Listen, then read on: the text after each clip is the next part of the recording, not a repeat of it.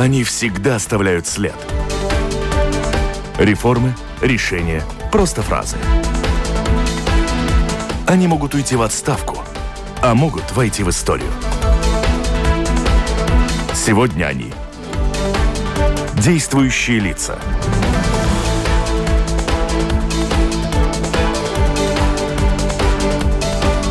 Здравствуйте. О войне России против Украины, о военной стратегии Украины, о том, когда миру станет известно о потерях России в Украине и есть ли сведения о погибших в этой войне со стороны Украины о том, как изменилась ситуация в Латвии в сфере безопасности. Действительно ли НАТО могут позволить России захватить страны Балтии, даже если на 180 дней? И когда Финляндия и Швеция смогут вступить в НАТО. Об этом и не только. Говорим сегодня в программе «Действующие лица», в которой принимает участие глава Центра стратегической коммуникации НАТО Янис Сарц. Добрый день. Добрый день. В студии у микрофона автор и ведущая программы журналист Валентина Артеменко и моя коллега, журналист новостного интернет-портала Делфи Кристина Худенко. Здравствуйте. Здравствуйте. Оператор прямого эфира Томс Шупейко. Слушатели, как обычно, могут присылать свои вопросы по электронной почте с домашней странички Латвийского радио 4. Сделать это достаточно просто. Ну, давайте, может быть, с этого и начнем о войне России против Украины, о ситуации на данный момент, как оценивается, кто, кто какие позиции и силы там имеет. Ну, сейчас, наверное, уже можно сказать, что все более и более мы говорим, что у Украины позиция силы. Не а, позиция силы с той а, точки зрения, что а, качество оружия выше, и, как мы видим, конечно, у России больше оружия, больше боеприпасов, но качество это на поле боя более влияет. И второе, что то, как э, руководство военных сил Украины ведет э, ну, эти боевые действия намного умнее. И поэтому, я думаю, мы сейчас в последние дни а, говорим не только о контрнаступлении Украины, но и то, что ну, там есть э, довольно-таки серьезные успехи. Несмотря на то, что, конечно, все же у России больше и людей, и в особенности техники. Но не, несмотря на то, ну, Украина сейчас преуспевает. Но вы можете как-то обозначить тот процент, в какой мере Украина преуспевает благодаря собственным милита- военным силам, а в какой мере благодаря военной поддержке? Без военной поддержки Украина не, не смогла бы ничего уже сейчас сделать, потому что, в, в принципе, сейчас в основном она перешла на натовские системы, которые намного развитые и более технологично, а, ну, скажем так, а, а, а, модерные. Более современные. Более современные, да. И, э, и, и в принципе без этих, э, без этих вооружений Украина бы много бы, бы не смогла. То есть мы сейчас говорим, что Россия воюет с НАТО? Нет, ну Украина же э, воюет с Россией. Но да, Силами? и НАТО, и Европейский Союз поддерживают в этой э, войне а, Украину и поддерживают через финансовую помощь и тоже помощь а, а, с поставками оружия. И такой еще один вопрос. Э, долгое время оставался, боюсь, что еще будет оставаться неясным о потерях со стороны Украины и России. Ну, как говорят, в военное время точную цифру не получить. Ну да, наверное, мы э, э, узнаем уже ну, после а войны, может быть, и не сразу. А, но я бы сказал, что ну, те цифры, которые а, с точки зрения а, российских потерь, что говорится очень консервативно это 20 тысяч, и с другой стороны это украинский, а, ну скажем так, а, цифры, которые говорят, которые, как, какие российские потери, это сейчас уже 50. Я думаю, наверное, ну, правда, где-то посередине, я бы, ну, так э, думал, но а, со стороны украинских потерь Украина сказала э, довольно-таки недавно, э, ну, месяц, может, назад, 9 тысяч. Наверное, я бы сказал, наверное, больше. Но с любой точки зрения, я думаю, о потери Украины с военной точки зрения, военных, наверное, я думаю, будут треть от того, что потеряли а, а, российские войска.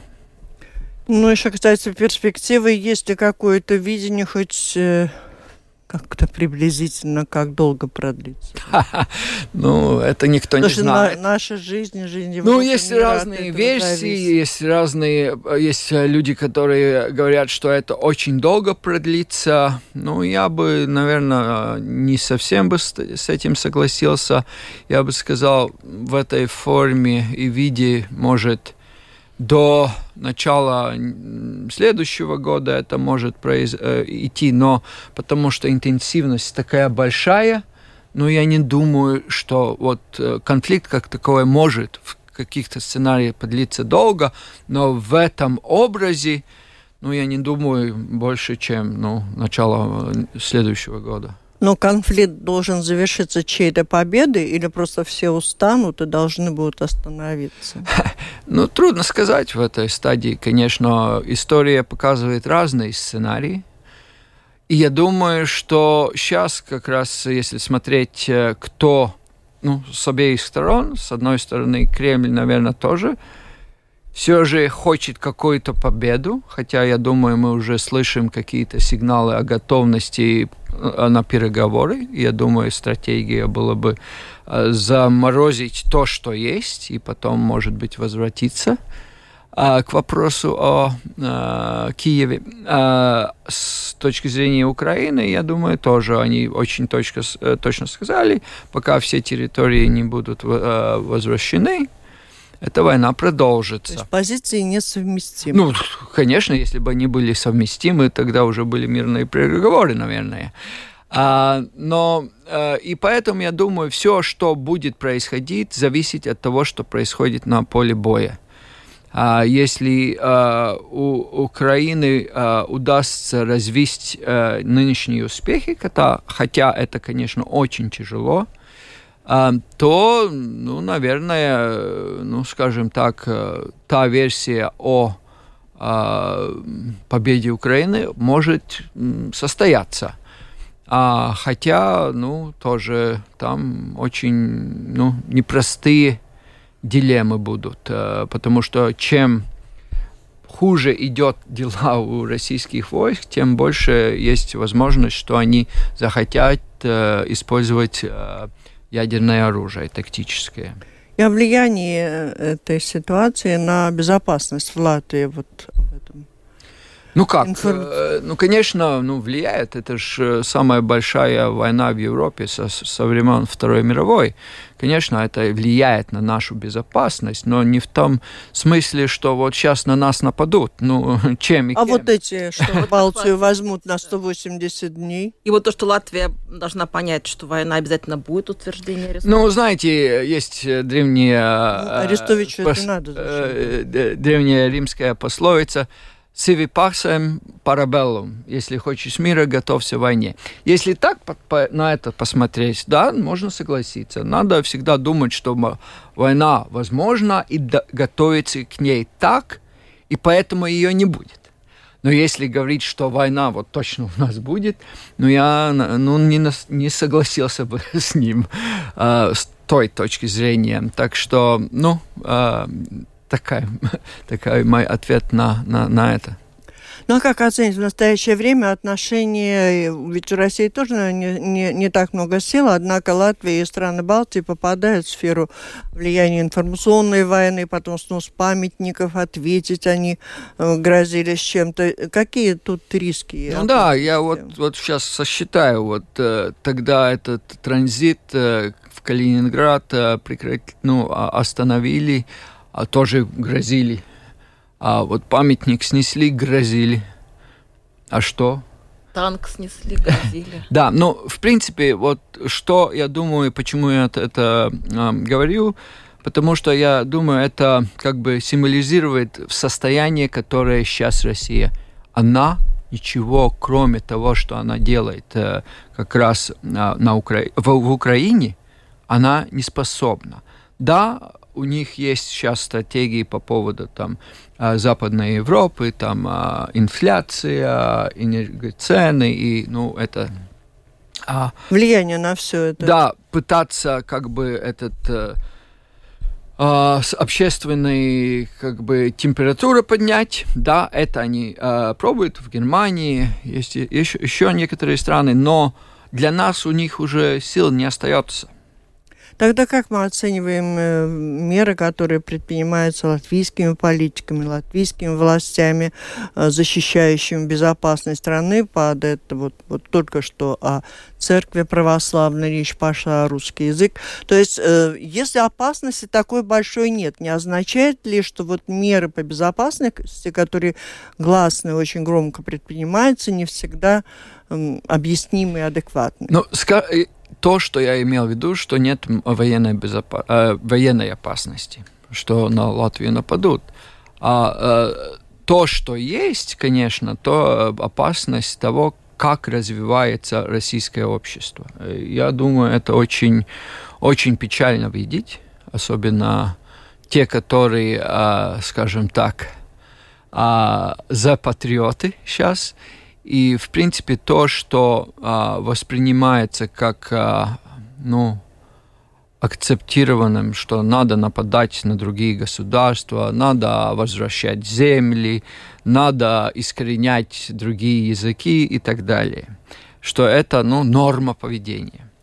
Я думаю, это, конечно, нечто, что вот это, а, ну, скажем так, на уровне информации и восприятия миров, это опасно. И очень важно, чтобы это не перешло сюда. И это означает, что я полностью согласен с теми, которые ну, говорят, что надо блокировать э, э, турбинат. Э, продолжать. Продолжать блокировать эти ТВ-каналы. Ну, там из медиа ничего уже не осталось. Там, скажем так, орвельская пропаганда.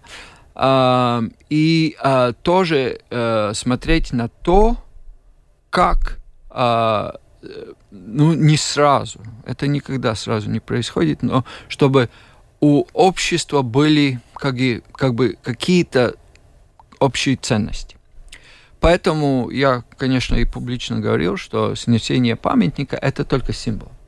Это не то, почему вот э, люди а, особенно после 10 мая, ну, как бы... И, может быть, даже наоборот разъединение? Нет, э, вот здесь я Не думаю, что это уже... Э, э, это, если, скажем так, мы бы говорили 8 мая, мог, могли бы быть, ну, дискуссии. И были дискуссии, помните, там еще не все говорили, что надо снести и так далее. 10 мая, что там происходило – Э, я, я тоже, э, мне надо было комментировать на латвийском телевидении все это, эти высказывания и так далее. Я думал, это был э, момент, когда все, этот памятник был обречен. И как таковой, если бы он стоял, ну, он был одним из этих, почему нету... Ну, почему не снесен? Да. И так что я думаю, это, это не тот элемент. А с точки зрения ну, языка, то, что э, меня, э, скажем так, волнует, и э, что если в латвийских школах, и будем, ну, скажем сказать, правдивы, есть школы, где эти элементы, что нас э, тревожат в дискурсе России сейчас, Кремля, тоже присутствовали. И то это то, что, вот, я думаю, в, в, в, дол, в долгие, не долгие, но э, ilgākā терминя. Более долгий Да, долгосрочном периоде это большая проблема.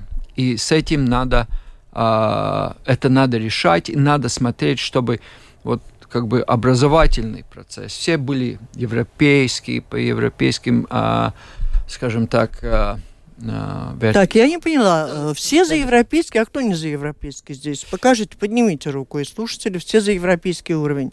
Так что не уровень, сказать? а ценности. Ценности. Ценности. Ценность. Это означает, что надо было вот именно сейчас, сегодня здесь принимать это решение, вы считаете? Или есть опасения, что не будет программ, книг, учителей не будет хватать? Вот у вас лично. Я думаю, да, конечно, учителей не будет хватать, будут проблемы с этим, да. Но с той точки зрения, что у всех учителей уже надо было как бы все, всего это уже быть, но вот оказывается... Правда... Ну не дети ж виноваты, что у них не, не, нет, дети а те не же виноваты, политики. но мы видим, что мы как бы, ну, притворялись в какой-то степени, что все вот едино, все по одной программе и так далее. Ну, очевидно, так не было. Но и я думаю, этот момент э, в европейской истории, в истории Латвии, где такие вопросы надо решать. На ваш взгляд, то, что снос памятника, э, там, ускоренный перевод на латышский язык школ, э, те же церкви, они встречают достаточно яростного какого-то протеста. Это о чем говорит? Об усталости, о том, что как-то все-таки действительно народ начал сплочаться, или о том, что у нас спецслужбы хорошо работают? Что? А, в принципе, я, я думаю, уже где-то говорил, что да, я думаю, что это означает какие-то начальные изменения э, в обществе, но это не только один фактор. А, конечно, есть фактор того, что а, есть часть общества, которая, а, а, как на русском сказать, будет обижена этим. Безусловно, конечно.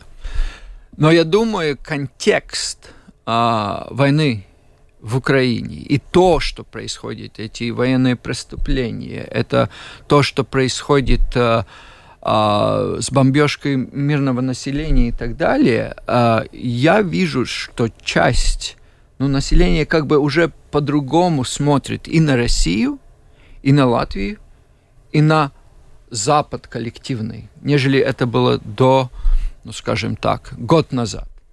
Еще один фактор, я думаю, очень тоже важный, что разрушился миф о непобедимой российской армии и очень сильной России. Что же, думаю, в этом, что мы не видим большого протеста, тоже фактор.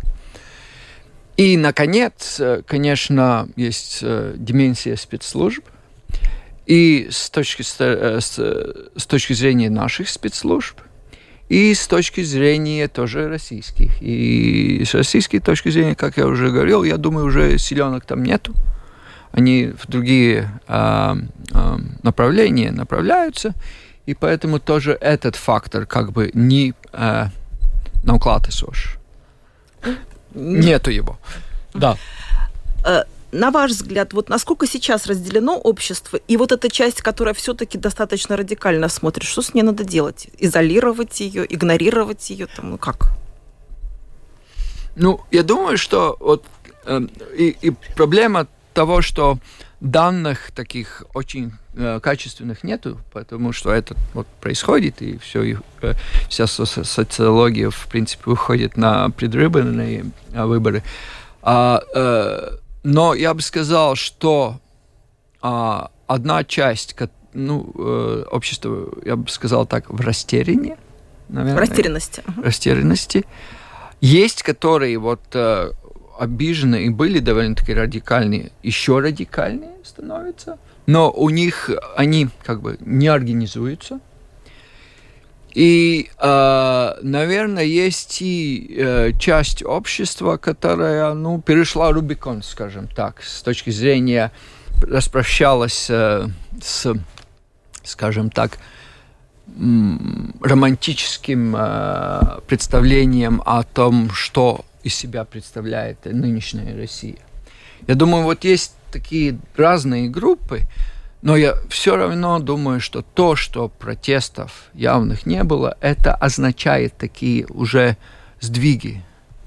Так а что с ними делать? Подождите, пожалуйста. А... И вот что касается, вы говорили о том, что среди путинистов э, есть и латыши, вы это тоже да, отмечали. Конечно. Так о чем это свидетельствует? А, я, как раз не хотел бы вот разделять, что вот та часть вот только русскоязычная, а это только латышоязычная. Ну, Абсолютно как? нет.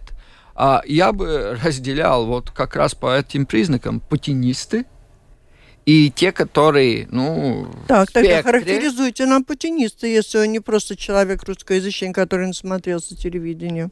Э, ну, тот, который считает, что у России э, есть э, право на э, э, от, ну, как бы э, войну, не только войну, э, атаку на других соседских государств, что э, э, иллюзорная историческая, э, скажем так, выбранность э, э, дает право э, как бы брать территории других государств, что э, Россия со всех сторон э, ну, э, окружена и обижена всеми э, вокруг, и из-за этого все, э, что Россия делает, э, оправдано – и что, ну и не буду там уже... Ну, да, собственно, мы знаем Но... о том, что сторонники войны и Путина есть и в Германии, и не только и а, в да, России, да, да, да, да.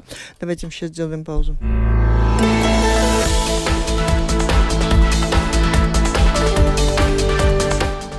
Напомню, вы слушаете программу Латвийского радио 4 «Действующие лица». В ней сегодня принимают участие глава Центра передового опыта стратегических коммуникаций НАТО «Стратком» Янис Сарц и журналист Кристина Худенко из интернет-портала «Делфи». Слушатели могут присылать свои вопросы по электронной почте с домашней странички Латвийского радио 4. Сделать это достаточно просто, если перейти к каким-то другого плана вопросов, я хотела бы спросить вашего мнения, что со вступлением Финляндии и Швеции в НАТО, так насколько реально или не удастся договориться? Ну, договорятся, договорятся. А что там тормозится? Не все так гладко? Нет, ну, Турция, Турция, Uh, ну, скажем так, да, там uh, особенно с точки зрения отношений с Швецией, там у Турции были вопросы, она оказалась в ситуации скажем так, силой. И сейчас происходят э, постоянные переговоры, где найти компромисс. Я, я не сомневаюсь, что компромисс будет найден, но он, наверное, не будет э, так э, быстр, как бы это хотели бы Швеция и Финляндия. Но будет, будет они частью НАТО. Ну, а для этого придется уговорить или у, уластить Турцию? Ну, как в международных отношениях есть э, всегда э, возможность, э, так скажем, найти точки соприкосновения. Ну, просто страна как-то умудряется сейчас дружить и с Россией, и быть в составе НАТО, и... А думаете, они дружат с Россией? У них есть, э, ну, скажем так, совместные интересы, и есть место, где нету совместных интересов. И, наверное, те э, места, где нету совместных интересов больше – а, но да, она как бы еще продолжает говорить э, с Кремлем. Это, наверное, их отличает от большинства. Да, у, Евро- у Европы тоже есть совместные интересы, та же энергетика, но вот на Ну вот я бы не сказал сейчас, что это совместный интерес уже. Ну уже вот мы, мы, мы, мы вот, вот что все балтийские страны все все время говорили, что Россия будет использовать энергетику как э, а, оружие против Европы, конечно, ну, с нашей точки зрения, тоже не, не, не а, подготовились хорошенько для этого, да, это, конечно, но то, что а, это интересы, ну, нет, к сожалению, мы не можем, как мы и предполагали, полагаться на Россию как а, надежного а, а, партнера. партнера по торговле. Можете объяснить, с чем связано все-таки мероприятие по ужесточению ВНЖ? Потому что к нам часто обращаются россияне, которые говорят, мы хорошие, Но, наверное же, есть какие-то плохие, которые не обращают. Как характеризуете вот вообще эту ситуацию? Вообще? Да? Ну, э, я думаю, там э, есть две аргументации, которые э, я с, слышал. Одна из этих аргументаций, что есть, э, э, скажем так, э, дименсия безопасности – и, как мы знаем, ну, от из, э, недавней истории э, в той же Солсбери, тоже э, Чехии взорвали этот склад. Ну, это тоже все использовались эти, ну, как бы, э, туристические, другие способы, э, ну, как бы, э, э путешествовать по Евросоюзу. Это один. Э, другой, что э, не давая россиянам уезжать, это поднимет температуру в самой России, и из-за этого, ну, скажем так, перемены внутри России ускорятся. Конечно, там другой вариант, что, э, ну, сколько, 20% у россиян э, иностранные паспорта, ну, конечно, но за то, что важно, что в основном они в Москве и Петербурге. И это мы видим тоже по э, поведению Кремля, вот как раз это скажем так, часть э, России как раз важна. А кто-то из россиян еще и позлорадствует. Наверное. Да, но те россияне, которые уже здесь живут, которых в НЖ даже много лет, вот э, как бы они как ну, оцениваются? По, ну, есть разные призывы. Мы посмотрим, где будет, э, скажем так, э, э, где будет, э, какие точно будут решения, но в принципе я бы был согласен, что если человек, российский гражданин, а, а, ну, поддерживает войну в Украине, что в принципе тоже а, преподается для россиян как война против Запада и НАТО, ну так нет ничего здесь делать. Я думаю, там, ну, а что-то Сейчас вы запутаете наших слушателей окончательно. Мы спрашиваем, во-первых, о тех россиянах, кто переехал сюда, работает и живет, и многие из них переехали сюда по обстоятельствам, что они не могли молчать и После как, Крыма. Э, не, не, ну я да. думаю. И они вынуждены были покинуть Россию. Сегодня им грозит выдворение, что называется. Не, не, ну если я понимаю то, что говорят э, латвийские власти, что как раз вот эти гуманитарные и другие факторы а, будут тем, почему люди могут остаться. А, так что, ну, все равно, я как уже говорил, надо будет посмотреть, какое будет решение.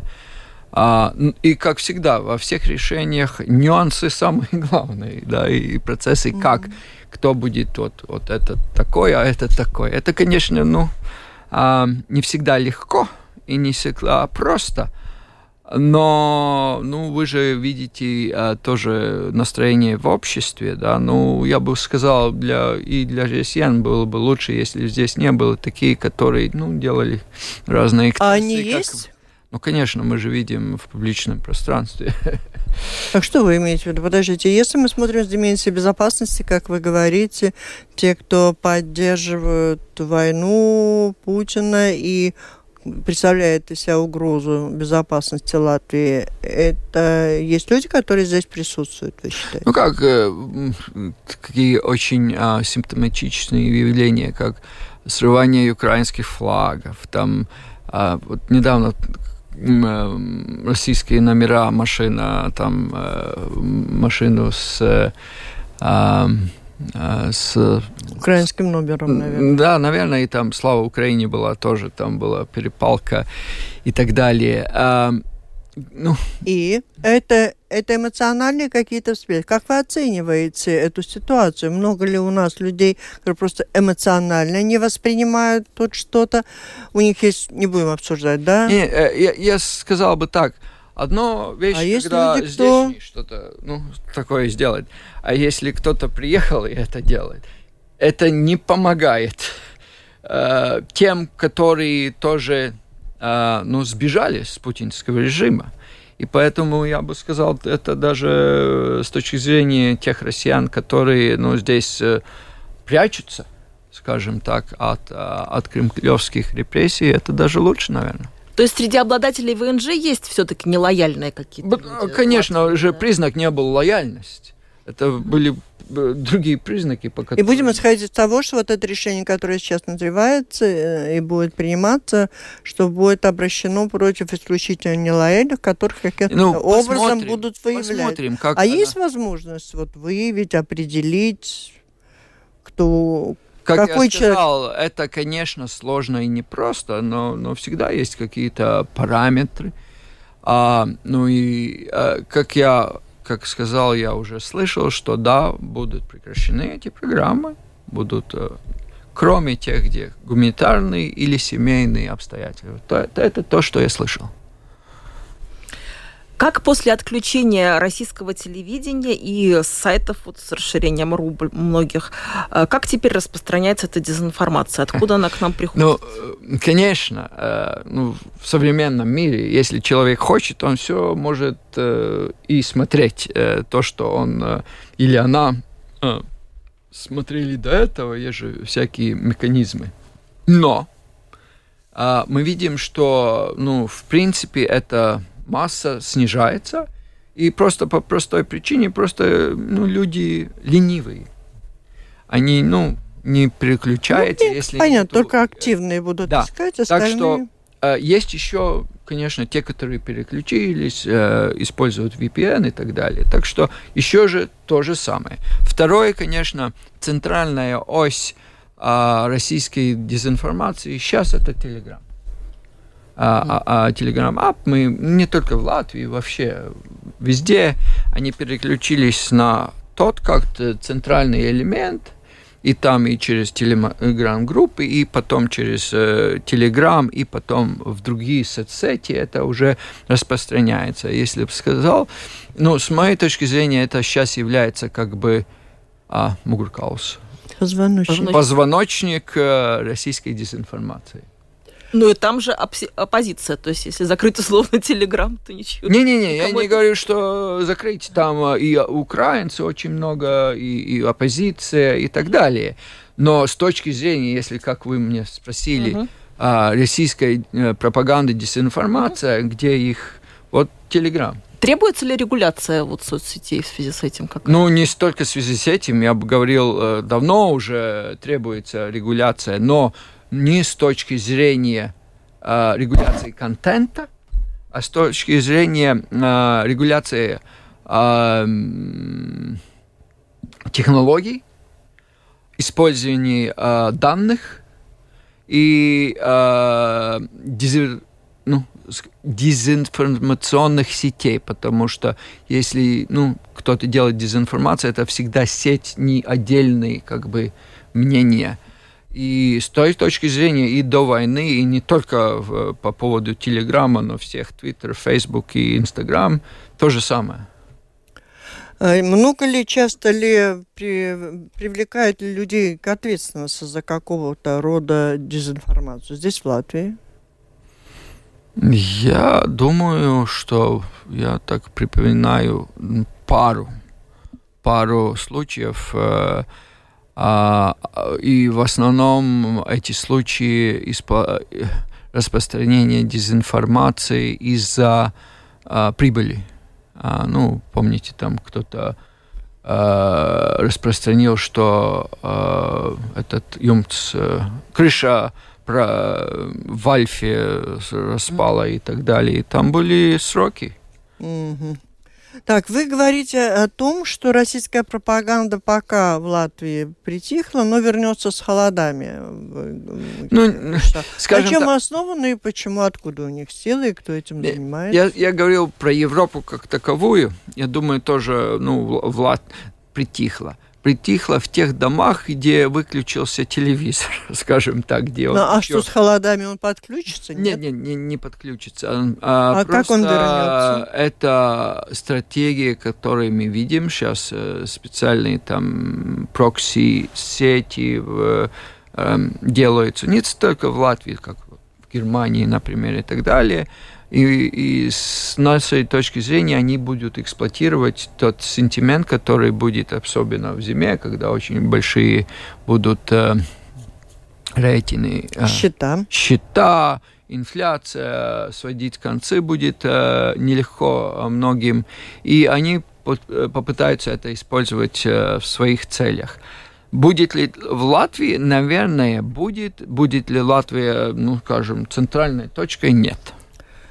А, скоро наступит тот период, о котором вы сказали, возрастут счета и цены, и тарифы, очень многое, не только в Латвии, на всей Европе. Как вы считаете, повлияет ли это на масштабы финансирования помощи Украине? Ну, это будет э, интересная дискуссия, как в каких обществах это будет восприниматься. И, наверное, вот как раз сегодня говорил с испанскими парламентариями, там, наверное, это будет э, более весомо. Здесь тоже, наверное, это каких-то людей, это, э, скажем так, э, ну, они будут думать иначе, о этом, что лучше бы все кончили, vienoties. Не, ну уже протесты в Великобритании. Ну, в, в Чехии был, в Чехии сам, был самый большой. Будет.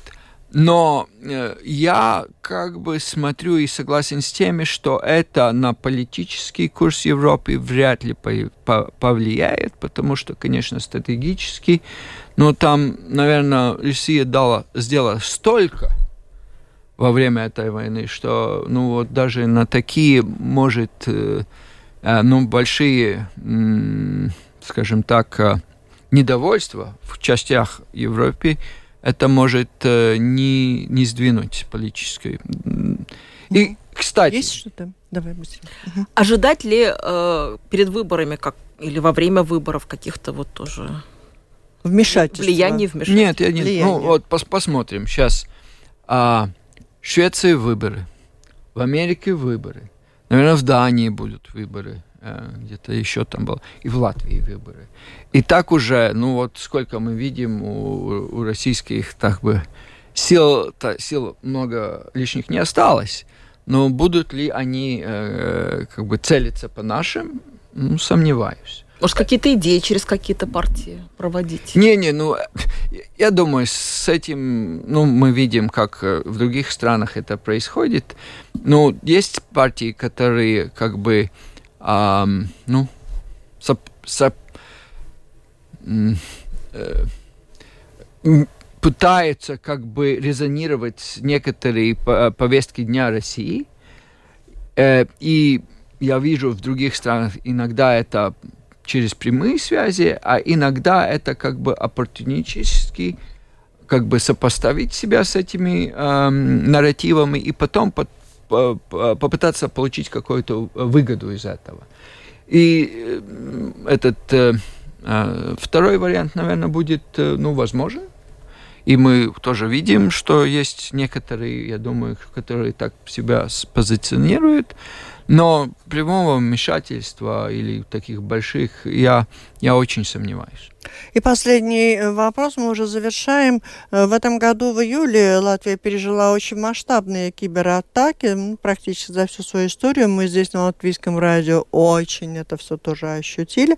Означает ли, есть ли какие-то сведения, как мы с этим справились, какой у нас опыт и чего нам ждать? Я думаю, мы очень э, удачно справились. Да, я знаю, что в многих, э, ну, мы тоже были, конечно, одни из векторов атаки. Э, Дельфы, наверное, тоже. Ну, все почувствовали. Но вот общество почти не почувствовало. Что mm-hmm. это означает? Мы были готовы, с одной стороны. С другой стороны, ну, ничего такого, чем... Ну, ничем не удивились, скажем так. А, то, что видели, было ну, то, что мы вообще-то и ожидали. Да, было тяжело, но выстояли. Значит, ну, я бы дал хорошую оценку нашим специалистам. И раз так безрезультатно у них получилось, может, больше и не пристанут. Это было бы хорошо, что мы могли бы так сказать, но, наверное, было бы неправильно. А вот в киберсреде всегда надо ожидать худшего. Спасибо. А в целом будем надеяться на лучшее. Это была программа «Действующие лица». В ней приняли участие глава Центра передового опыта стратегических коммуникаций НАТО «Стратком» Янис Сарц и журналист Кристина Худенко из новостного интернет-портала «Делфи». Программу провела Валентина Артеменко, Латвийское радио 4, оператор прямого эфира Томс Шупейко. Всем спасибо, удачи. До встречи в эфире.